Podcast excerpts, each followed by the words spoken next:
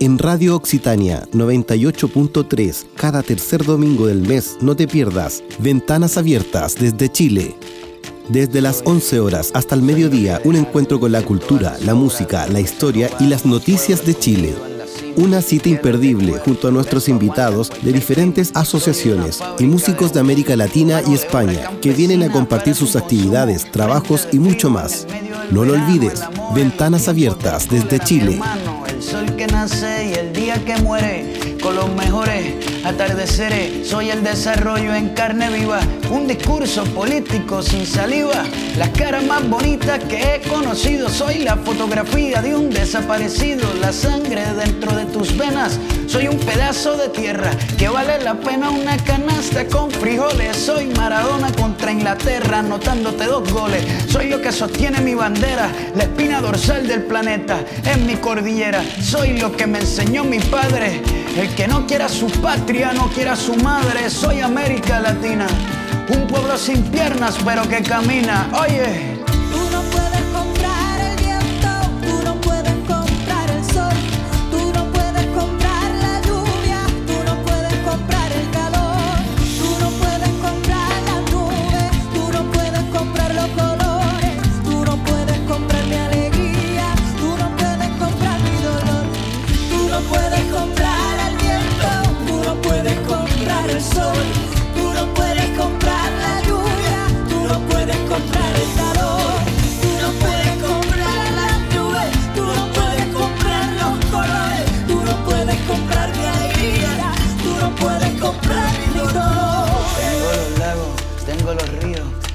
Dientes pa' cuando me sonrío, la nieve que maquilla mis montañas.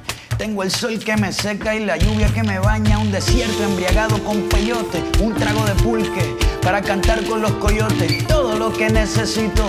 Tengo a mis pulmones respirando azul clarito, la altura que sofoca. Soy las muelas de mi boca, mascando coca. El otoño con sus hojas desmayadas, los versos escritos bajo la noche estrellada. Una viña repleta de uvas, un cañaveral bajo el sol en Cuba. Soy el mar Caribe que vigila las casitas, haciendo rituales y agua bendita el viento que peina mi cabello. Soy todos los santos que cuelgan de mi cuello, el jugo de mi lucha no es artificial porque el abono de mi tierra es natural.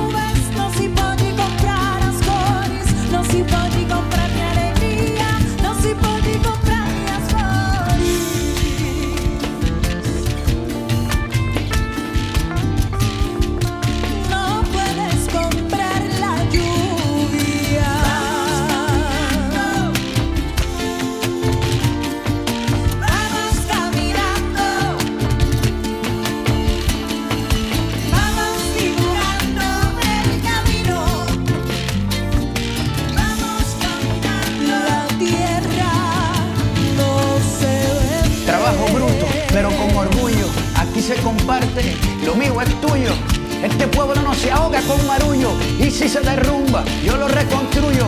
Tampoco pestañeo cuando te miro para que te recuerde de mi apellido. La operación Cóndor invadiendo mi nido. Perdono, pero nunca olvido. Oye.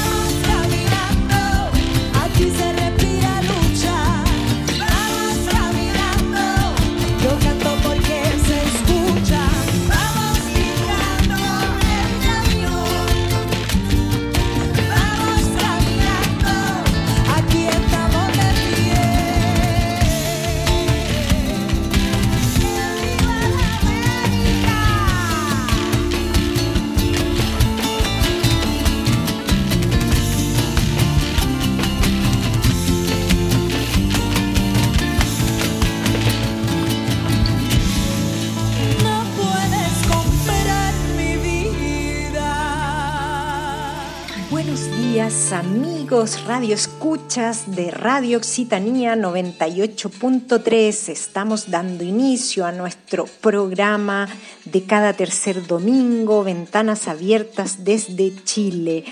Este es un espacio de la Asociación Chili Cultura et Solidarité. Soy Patricia y hoy es domingo 17 de mayo de 2020.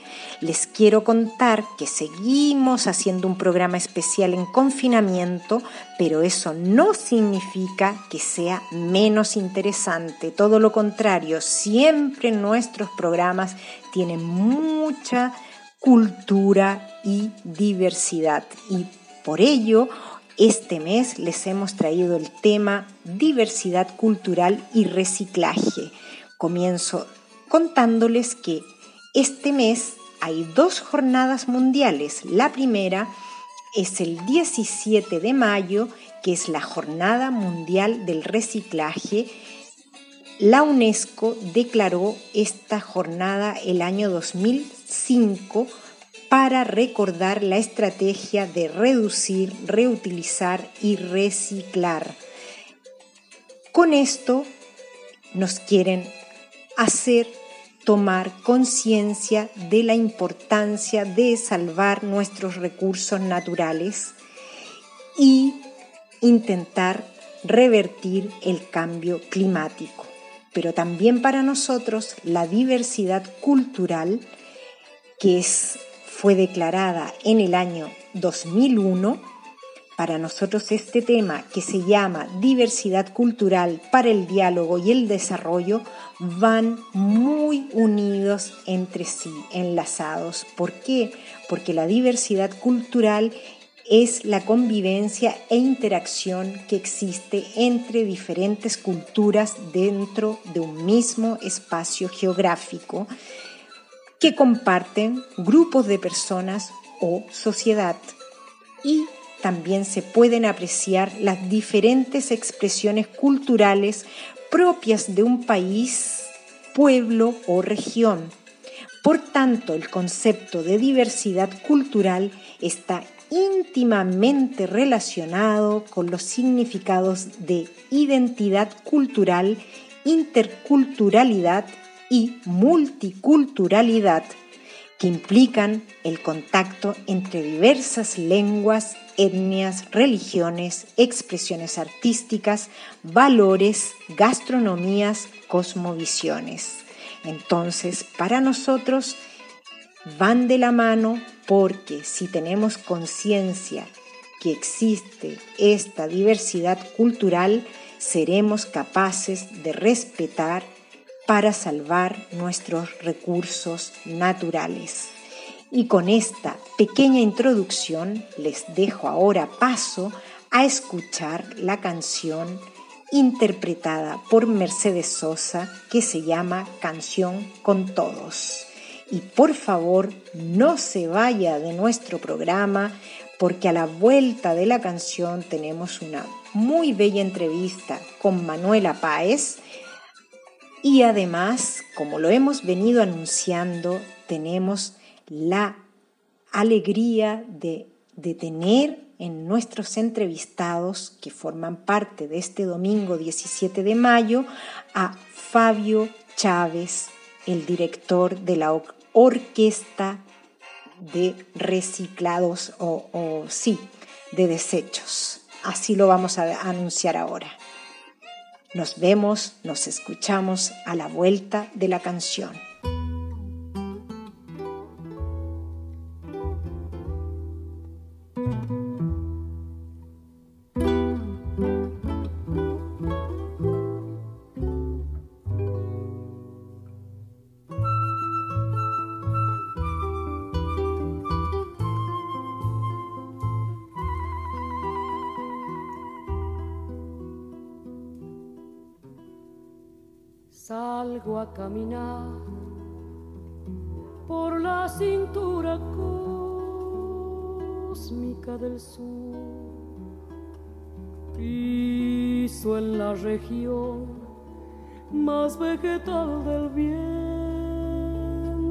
La luz. Siento al caminar toda la piel de América en mi piel y anda en mi sangre un río que libera en mi voz su caudal. Sol de Alto Perú, rostro Bolivia estaño y soledad, verde Brasil, besa mi Chile, cobre y mineral, estuvo desde el sur hacia la entraña América y total, pura raíz de un grito destinado a crecer y a estallar.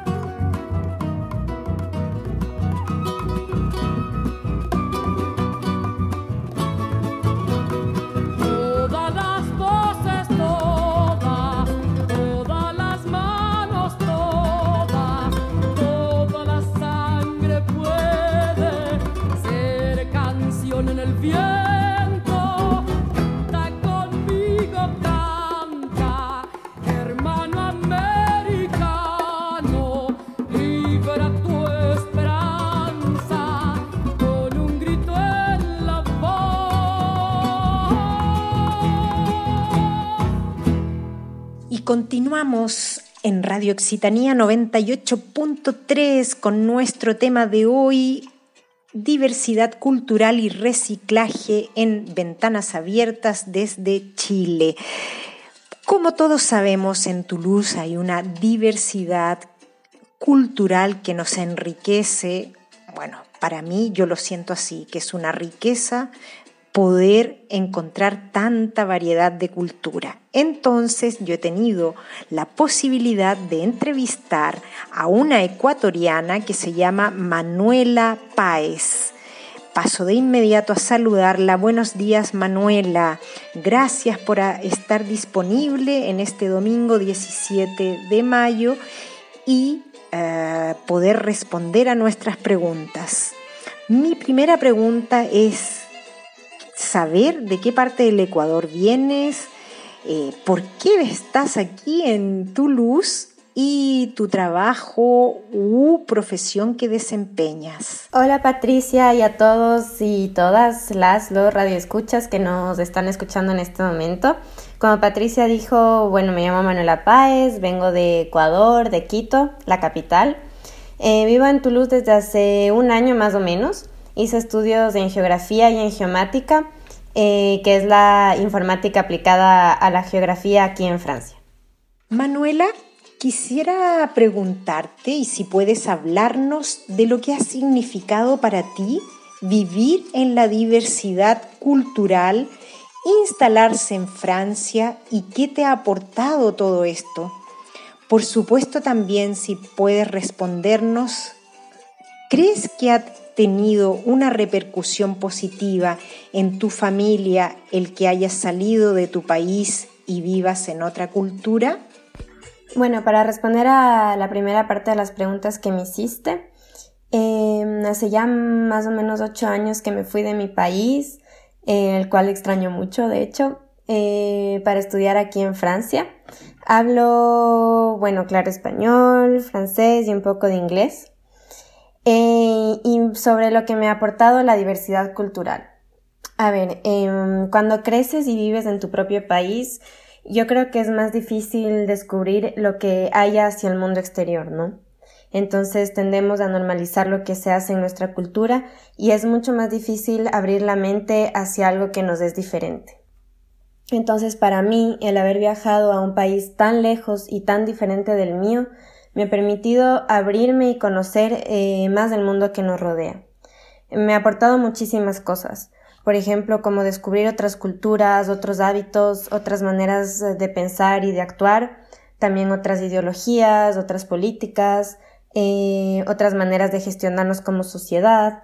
Y mm, además del hecho de haber estudiado geografía en otro país que no es el mío, em, la geografía es muy rica para, para entender eh, el mundo, ¿no? Entonces esto me ha permitido desarrollar un pensamiento más crítico, más abierto, eh, hacia mis raíces, hacia donde vengo, a cuestionarme muchas cosas, pero también hacia las otras culturas del mundo. Entonces he podido estudiar, entender y sobre todo a respetar y amar nuestras diferencias culturales. Em, sobre todo en un país donde, en Francia, donde tienes gente de todo el mundo, em, es, eh, es una riqueza, es una riqueza tanto interior como exterior, el poder compartir eh, lo que, lo que soy de Ecuador, de dónde vengo, mis raíces, pero también el poder alimentarme de las otras culturas de la gente que he podido conocer. Y para responder a la segunda parte, si esto ha tenido una repercusión en mí, en mi familia, el haberme ido y, vivir en otra cultura, bueno, dejar mi país, mis costumbres, mi gente para emigrar hacia otro país no fue nada fácil, me supuso fuerza y muchos sacrificios. Eh, ha tenido repercusiones tanto positivas como negativas. Em, después de ocho años sigo teniendo un shock cultural que hace más difícil la adaptación o la integración, sobre todo en una cultura europea como Francia, que es eh, bastante diferente, ¿no? Em, he pasado ya tantos años lejos que una parte de mí está allá en mi país porque es una cultura que amo y añoro mucho, pero también hay otra parte de mí que ha ido naciendo y desarrollándose acá en Francia. Em, entonces como que vivo dividida en dos, ¿no? Entre mis raíces y entre mi vida presente aquí. Creo que es algo que nos pasa a la mayoría de, o a muchos migrantes. Eh, sin embargo, sí que ha tenido una repercusión positiva el haberme ido y vivir en otra cultura, porque me ha permitido madurar, me ha permitido crecer, eh, además de todos los beneficios que, que te dije antes, de descubrir otras culturas, también me me ha aportado, me ha aportado bastante, bastante de enseñanzas el aprender a estar sola, lejos de mi hogar, lo cual cuesta un poquito más. Em, y para mi familia, claro, es, es muy duro que estemos lejos, pero las razones que me llevaron a emigrar y, a seguir aquí hasta ahora son muy importantes y tienen mucho peso. Así que nos obligan a, sacar fuerzas como sea y mantenernos unidos a la distancia. Manuela, te agradezco la posibilidad de darme esta entrevista y contarnos una parte de ti, de una ecuatoriana aquí en Toulouse. Te invito ahora a escuchar una preciosa canción de una ah, irlandesa con mezcla inglesa que se llama Cathy James, quien creará la canción Toitico bien empacao. Pero antes contarte que ella se fue a vivir a la edad de dos años junto a su familia, obviamente, a Colombia. Entonces es una hermosa diversidad cultural que nos regala a través de esta canción. Y a la vuelta de esta canción estaremos junto a Fabio Chávez, la entrevista esperada del director de orquesta de los reciclados.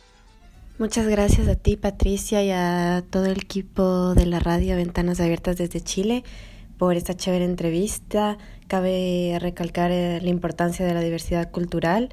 Em, nuestras diferencias culturales nos hacen más, ah, más ricos como humanidad y sobre todo nos enseñan también a comprender y a respetar al otro, que es lo más importante. Así que he disfrutado mucho mm, de este momento juntos y mando un abrazo a todos los que nos escuchan en estos tiempos uh, un poco difíciles. Gracias. ¿Qué tal su café? ¿Cómo estuvo su agua y panela? Qué buenas arepas las que prepara doña Rubiela. ¿Qué tal el ajiaco con el frío de la mañana? Y el sabor de la papa que traje fresquita y de la sabana. Discúlpeme si interrumpo su desayuno. Para salir de las dudas es el momento más oportuno. Dígame usted si conoce la molienda o el azúcar es solo una bolsa que le compran en la tienda. Y cuénteme qué sabe de su tierra, cuénteme qué sabe de su abuela, cuénteme qué sabe del maíz, o acaso olvidado sus antepasados y su raíz. Dibújeme el árbol del cacao mientras se toma ese chocolate con pan tostado. Dígame su merced, ¿qué sabe del asadón? Ese es el que le trae a usted las sopitas al cucharón. Y cuénteme qué sabe de su tierra, cuénteme qué sabe de su abuela, cuénteme qué sabe del maíz, o acaso olvidado sus antepasados y su raíz.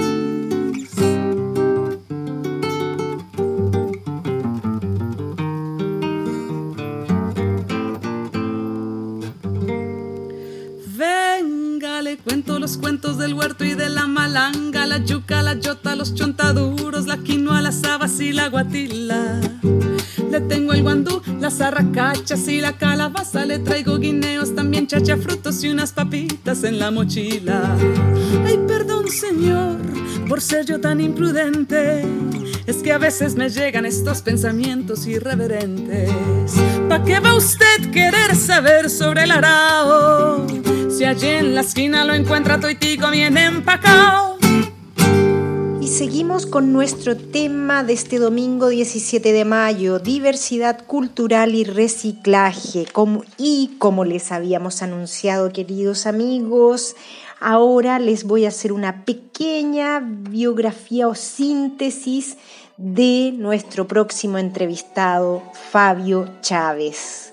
Él es nacido en Buenos Aires, en Argentina, en diciembre de 1975. Vivió desde, desde su infancia en la ciudad de Carapegua, Paraguay. Estudió la carrera de Ingeniería en Ecología Humana, Universidad Nacional de Asunción y de la carrera de Filosofía en la Universidad Católica de Asunción. Bueno, están escuchando una música preciosa de fondo de A mi manera, interpretada por la Orquesta de Reciclados. A mi manera es un tema de Frank Sinatra. Y yo paso directo a hacerle la pregunta a Fabio. Buenos días o buenas tardes, Fabio. ¿Qué tal? ¿Cómo vamos? Bueno, mi pregunta para comenzar y decirle muchas gracias por su disposición, por, por estar presente en este programa que para nosotros es muy importante poder eh, hacer visible su trabajo y la orquesta. Mi primera pregunta es, ¿cómo nace su idea a raíz de qué o cuándo decide crear esta orquesta? Buenas tardes, Patricia. Muchas gracias por el contacto, por este espacio. Eh, es muy grato recibir este mensaje desde Toulouse, una ciudad que hemos conocido a principios de este año, en enero, eh, como parte de nuestra gira con la orquesta por varios países de Europa. Pasamos por, por allí y conocimos brevemente la ciudad. Entonces, aprecio muchos saludos a todos por allí. Gracias por el espacio y por el interés de, en nuestra orquesta. Con mucho gusto le comento un poco el, inicio de este proyecto, de esta orquesta. Eh, quiero comentarles que esto comenzó, este proyecto comenzó en el año 2006, cuando fui a trabajar como técnico ambiental en Cateura. Cateura es el mayor vertedero de Asunción, es el lugar donde va toda la basura de la ciudad de Asunción. Hablamos de unas 2.500 toneladas de basura todos los días.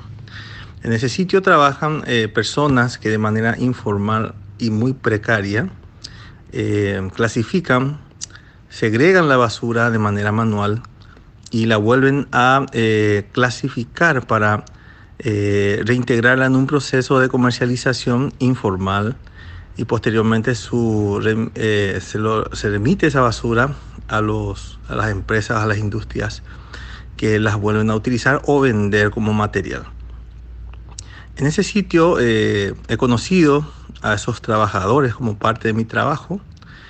Eh, y he comenzado a tener un vínculo con las familias y he enseñado música a los hijos de estas personas, porque tengo experiencia, eh, he tenido esa experiencia de enseñar música a niños y jóvenes en mi pueblo, en mi ciudad, eh, que se llama Carapeguá, que da 83 kilómetros de Asunción. Y cuando fui a trabajar a Cateura llevé conmigo un poco esa experiencia también. Ahí comenzó esta historia de enseñar música en el vertedero, de hacer música en el vertedero las condiciones adversas, los pocos recursos y un poco ya el conocimiento preinstalado de reciclar y usar la basura que la gente del vertedero tenía ya eh, desarrollando hace tiempo, fue lo que me impulsó un poco a eh, generar esta alternativa, eh, buscar nuevas formas de construir instrumentos con, la, con el material que más abundaba en ese sitio, que era la basura. Entonces, hay que entender un poco que este proceso comenzó muy lento, con instrumentos eh, muy precarios, muy simples, que a través del proceso de estos ya casi eh, prácticamente estos 14 años prácticamente, eh, fueron ganando mayor solidez y siendo un poquito más completos y, complejos en relación al funcionamiento de estos instrumentos. Ese proceso mm, que, duró todo este tiempo ha generado hoy en día la orquesta que muchos conocen y es el motivo por el cual nos contactas. Fabio, en una de las eh, presentaciones que hiciera usted y la orquesta ah, en el año 2013, usted decía una frase muy poética y también muy literal, el mundo nos envía basura, nosotros le devolvemos música. Lo que la sociedad considera inútil, Cateura lo recibe y lo transforma. Con esa misma frase quisiera preguntarle cuáles son los desechos que utiliza o utilizan para reciclar y qué instrumentos realizan o crean. Sí, Patricia, eh, esa frase que pareciera muy poética, eh, como bien lo dijiste, para nosotros es muy literal, porque eh, describe exactamente lo que ocurre en Cateura y en relación a nuestro proyecto, que recoge, rescata los residuos sólidos que llegan a Cateura para convertirlos en instrumentos musicales que posteriormente producen música. Entonces esos, esos materiales ingresan como basura a la comunidad y regresan a la sociedad como música a través de estos instrumentos que se construyen con esa basura. Eh, el proceso un poco eh, implica la participación activa de la gente de la comunidad y utilizamos eh, latas, recipientes de todo tipo para imitar instrumentos musicales formales, clásicos, que es lo que eh, es nuestro objetivo fundamental, que estos instrumentos eh, imiten eh, o un instrumento formal y que puedan pues, ser la base que sirva para que los chicos de la orquesta posteriormente puedan acceder a un instrumento formal. Lo que hacemos es imitar a instrumentos clásicos porque el proceso comienza con estos instrumentos reciclados y queremos que termine en un proceso por el cual, en un punto por el cual, mejor dicho, estos chicos finalmente puedan, eh, si así lo desean, tocar en una orquesta formal, una orquesta clásica, eh, muchos ejemplos ya se han dado al respecto. Tenemos chicos que comenzaron con nosotros y hoy están tocando en agrupaciones eh, orquestales con instrumentos formales, pero que han dado el primer paso fundamental con estos instrumentos reciclados. Fabio, con todo lo que ha pasado a nivel mundial, que es bastante preocupante, no queremos tampoco eh, dejar a un lado eh, esta realidad de la pandemia, el coronavirus, y pensando en que Cateura utiliza los desechos para crear instrumentos y que es un, lugar que tiene bastante basura, digamos, que llega. ¿Qué pasará ahora con el coronavirus? ¿Podrán seguir reciclando esta basura para transformarla? Eh, por supuesto, la situación actual que, afecta a todo el mundo, eh, nos incluimos también por supuesto, eh, ha generado un cambio drástico en, nuestro, en, nuestras actividades. en este momento, el proceso de, de, construcción de instrumentos ha parado en gran medida.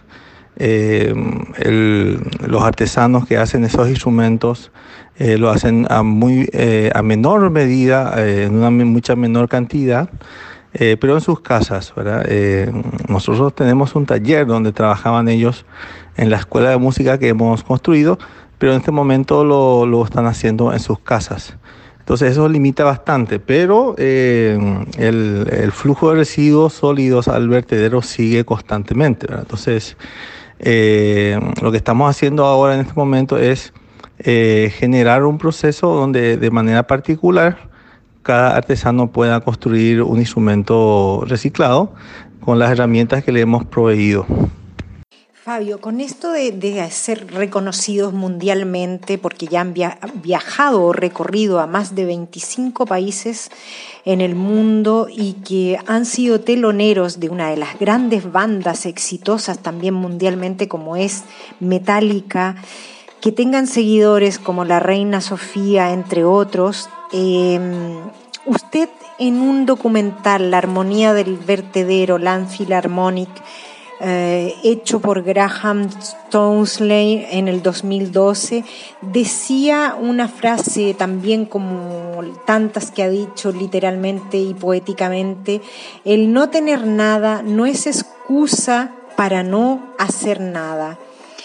Yo la eh, he escrito cuando vi hace tiempo atrás este documental porque me, me, marcó esta frase realmente pensando en todo lo que han logrado y eso mismo me trae hoy día a una pregunta. ¿Cuál es la repercusión positiva que usted ve en la comunidad desde que existe eh, la orquesta? Patricia, eh, bueno, la frase que comentas es una frase que resume un poco también lo que eh, es el espíritu de este proyecto, que siempre ha partido de lo que se tiene. En este caso, por supuesto, para hacer música en el vertedero se ha tenido muy poco al comienzo, prácticamente nada.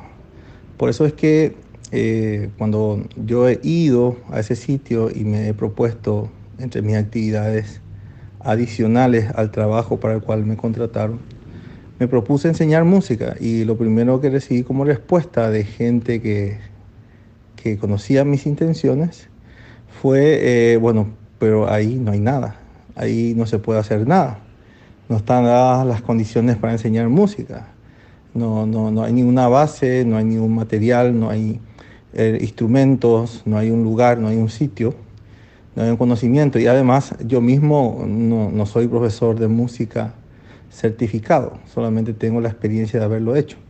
Entonces eh, me decían en resumidas cuentas, no tenés nada para hacerlo, ¿verdad? Sin embargo, eh, la alternativa era justamente eh, que estos chicos nunca tengan la oportunidad de aprender porque nadie iba a ir hasta allí a hacerlo. Entonces el que estaba allí era yo. Entonces comencé a hacerlo con lo que tenía. Y mi respuesta fue justamente no tener nada no es excusa para no hacer nada. Eh, para nosotros, eh, a partir de ese espíritu, esa frase, hemos iniciado este proceso prácticamente con nada. Y hoy en día eh, puedo decir tal vez con mucha propiedad que hemos tenido, hemos conseguido bastante. Eh, eso ha generado, por supuesto, el reconocimiento de, mucha gente, entre ellos eh, algunos gobiernos de Paraguay, pero sigue siendo muy limitado en relación a, lo que realmente se necesita como apoyo para la comunidad. La comunidad sigue estando en condiciones precarias. Lo que hacemos nosotros es un granito de arena en un mar de necesidades, es una gota de agua en un mar de necesidades, mejor dicho eh, y lo que estamos tratando de hacer es ayudar a que la comunidad sea visible, visibilizar la, comunidad, eh, rescatar a la comunidad y a los integrantes, a sus habitantes de, del anonimato. Ese es un primer gran paso que creemos va a contribuir a que de una vez por todas eh, el gobierno, los dirigentes de nuestro país, tengan en su mapa a esta comunidad.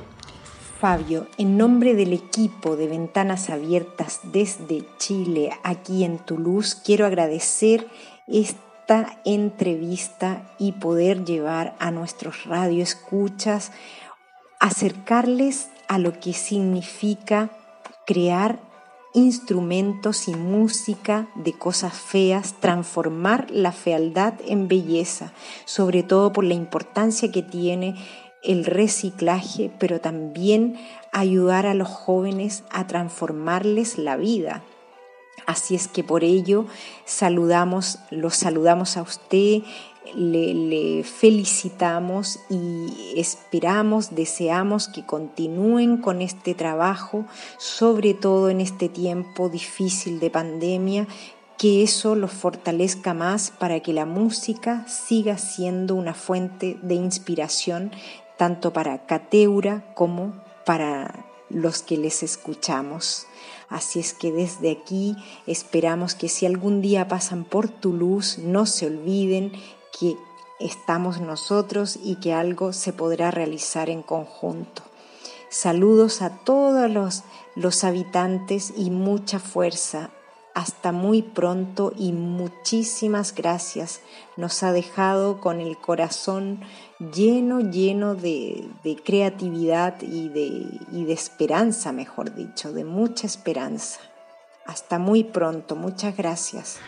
Patricia, al contrario, queremos agradecerle nosotros a usted y a todo su equipo por este espacio que nos dan, por este reconocimiento también que eso significa el, haber tomado nuestra historia como, como un ejemplo, como, como algo que se puede contar a sus oyentes, eh, a todos los que están en Francia y los que escuchan tu programa y hablan español sentimos eh, hermanos y compueblanos de, esta, este pueblo grande, de esta patria grande que se llama Latinoamérica. Eh, nos, es muy grato comunicarnos con ustedes. Eh, le agradezco por el espacio y por supuesto en una próxima oportunidad que podamos pasar por Toulouse o, o estar por Toulouse, no va a faltar la oportunidad para que podamos realmente hacer este encuentro y, poder un poco compartir más experiencias como las que usted me ha permitido ahora. Eh, un abrazo, les deseo realmente éxitos en sus emprendimientos y, para todo el mundo, realmente para todos los latinoamericanos que se encuentran en Europa, mi deseo de que eh, tan pronto se pueda volver a, las actividades, eh, se lo pueda hacer con la salud, con eh, el, porvenir, el, porvenir, positivo, eh, el, optimismo que, nos caracteriza y, renacer siempre de, los problemas que hemos eh, sentido. En este caso creo que este, esta pandemia debe ayudar para mejorar nuestro mundo en todo sentido. Tenemos que quitar una lección de esto y tenemos que revertir de manera positiva eh, todo lo malo que ha pasado. Eh, un abrazo y gracias nuevamente.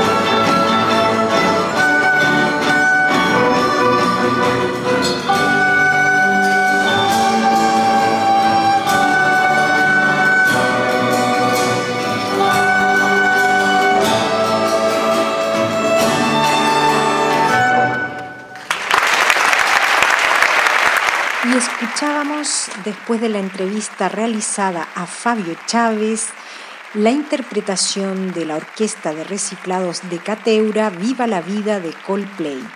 No olvide que está en Radio Occitanía 98.3 y hoy estamos con el tema diversidad cultural y reciclaje. Ahora dejaré paso a mi colega Verónica porque trae también una interesante entrevista sobre el reciclaje y por supuesto, después de esta entrevista, quiero invitarles a escuchar el último clip sacado por el Cuarteto Tafi de Toulouse, un cuarteto con mezcla franco-argentina que tiene que ver con la diversidad cultural y que tienen un estilo musical con influencias entre salsa, metal, eh, flamenco, rock, en fin, son muy variados, tienen muy buena música, les invitamos para quienes no les conocen a buscarlos en Facebook y escuchar todo lo que nos ofrecen en música y además en los festivales. Ellos nos han eh, autorizado a pasar este precioso clip que se llama La cumbia de los indios y que tiene que ver con esta diversidad y defensa de los recursos naturales. No lo olvide, después de la entrevista, escuche la cumbia de los indios. Hola a todas y todos nuestros radioescuchas. Soy Verónica León, animadora del programa Ventanas Abiertas desde Chile. Primero que nada, quiero enviarles un saludo fraterno, lleno de solidaridad y optimismo frente a la situación de confinamiento que vivimos actualmente todos en el mundo. Espero que se encuentren bien, al igual que sus seres queridos.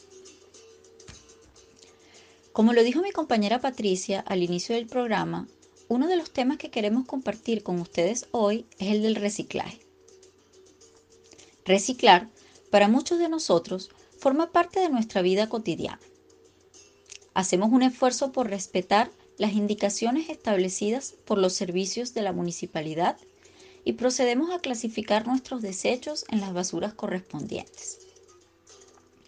Sabemos que en la basura de reciclaje debemos introducir embalajes en papel y cartón, acero, aluminio, así como botellas y otros recipientes plásticos, y por supuesto los vidrios sin tapa en su respectiva basura. Ahora bien, ¿Sabemos realmente qué ocurre con estos desechos una vez recuperados por los servicios de aseo de la municipalidad? Buscando una respuesta a esta pregunta, me he topado con algunas informaciones que vale la pena conocer y que hoy quisiera compartir con ustedes. Según un artículo publicado por France Inter en marzo del 2018 y titulado Clasificación selectiva qué es lo que realmente se recicla, una encuesta llevada a cabo por la revista francesa 60 millones de consumidores señala que de todos los productos plásticos comercializados en Francia, la proporción de materias primas recicladas incorporadas asciende solo al 6%. Un artículo publicado hace dos semanas por uno de los creadores de la empresa tolosana Boucle Vert me llamó la atención por distintas razones. Primero que nada, Boucle Vert es una empresa startup creada en el 2016 por tres jóvenes emprendedores que buscaban desarrollar un proyecto de economía circular basado en una recolección innovadora de embalajes, específicamente de latas metálicas.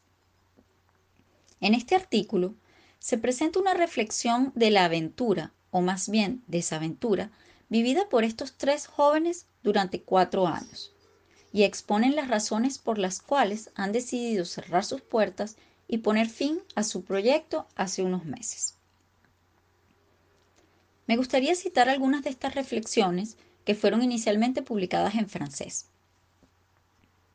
Según nuestras investigaciones, muchos artículos sobre el tema del reciclaje indican que el 60% de las latas de aluminio son recicladas. La idea que le viene a la mente a cualquiera que lea esto es que este 60% proviene de la recolección selectiva. Sin embargo, la realidad es muy diferente. Solo el 20% de las latas son recolectadas por clasificación selectiva al origen. El resto se queda con el resto de los residuos y es enterrado o incinerado.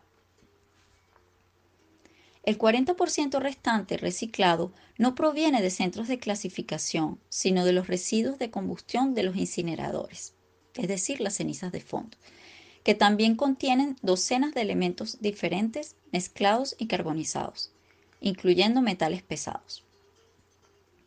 De este, el 45% del aluminio, que ya ha perdido mucho su calidad, se extrae y llega al sector tradicional, mientras que el 55% restante es irrecuperable y se utiliza con los demás residuos en el sector de la construcción como subcapa para las carreteras. Por el proceso de escorrentía, las partículas contaminantes de estos desechos terminan así en las aguas subterráneas. La conclusión que hemos sacado de esta historia es que el sector del reciclaje, que se está desarrollando muy lentamente, no podrá hacer frente a los desafíos de la crisis ecológica y que promueve, a pesar de sí mismo, la producción de objetos insostenibles y, por tanto, el despilfarro de recursos. Como a muchas asociaciones les gusta repetir, el mejor residuo es el que no producimos.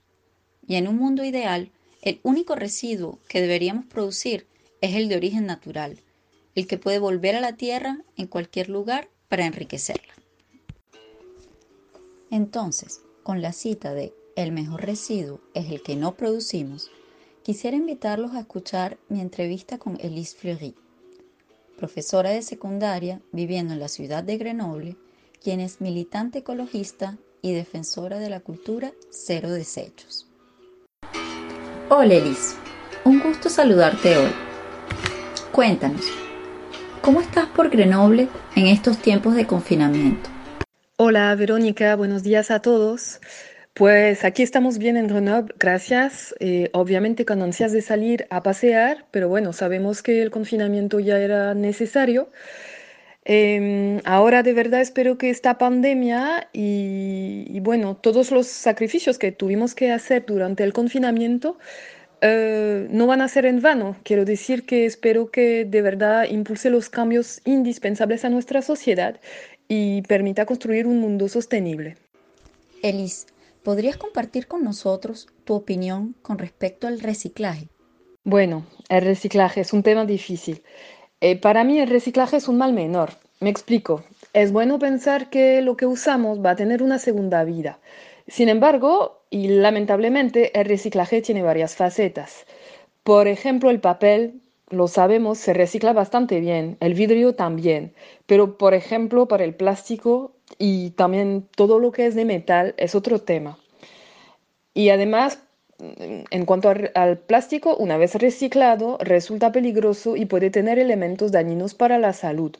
Entonces me parece imprescindible aprender a comprar según el envase, es decir, boicotear el plástico y privilegiar el vidrio y envases de cartón.